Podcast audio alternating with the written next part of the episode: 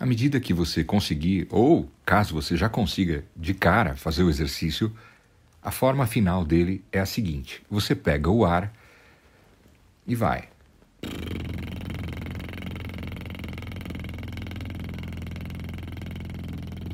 Ok? Mais uma vez, pega o ar.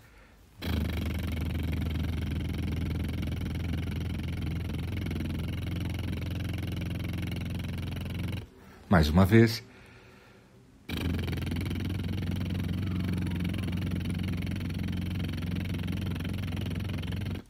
Mais uma vez e assim por diante. É bom você fazer por volta de um minuto. Com isso, você já começa a trabalhar sua musculatura dentro de um processo de aquecimento vocal. Para você que já canta, você sabe, você pode aplicar esse efeito em cima de pequenas escalas ou acordes. Recomendações importantes. É muito importante que esse efeito seja realizado com volume muito reduzido. Eu já vi muitos cantores profissionais fazendo. Isso está errado. É muito volume. Ó, veja o meu tom de fala aqui na gravação em relação ao volume do exercício.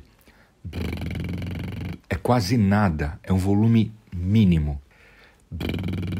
É só para monitorar, só para você saber que está acontecendo aquele efeito com pequeno som.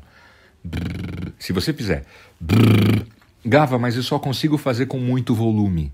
Eu ouço isso também. Eu leio o seu pensamento.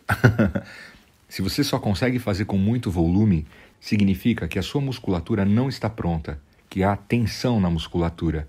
Aí é mais importante você ir buscando esse relaxamento. Mesmo que o bru, o br, falhar, brr, brr, não faz mal, tá? Insista nisso, nessa delicadeza ao fazer o exercício. Isso é muito importante. Combinado? Dessa forma você vai ter os melhores resultados possíveis. Vamos em frente.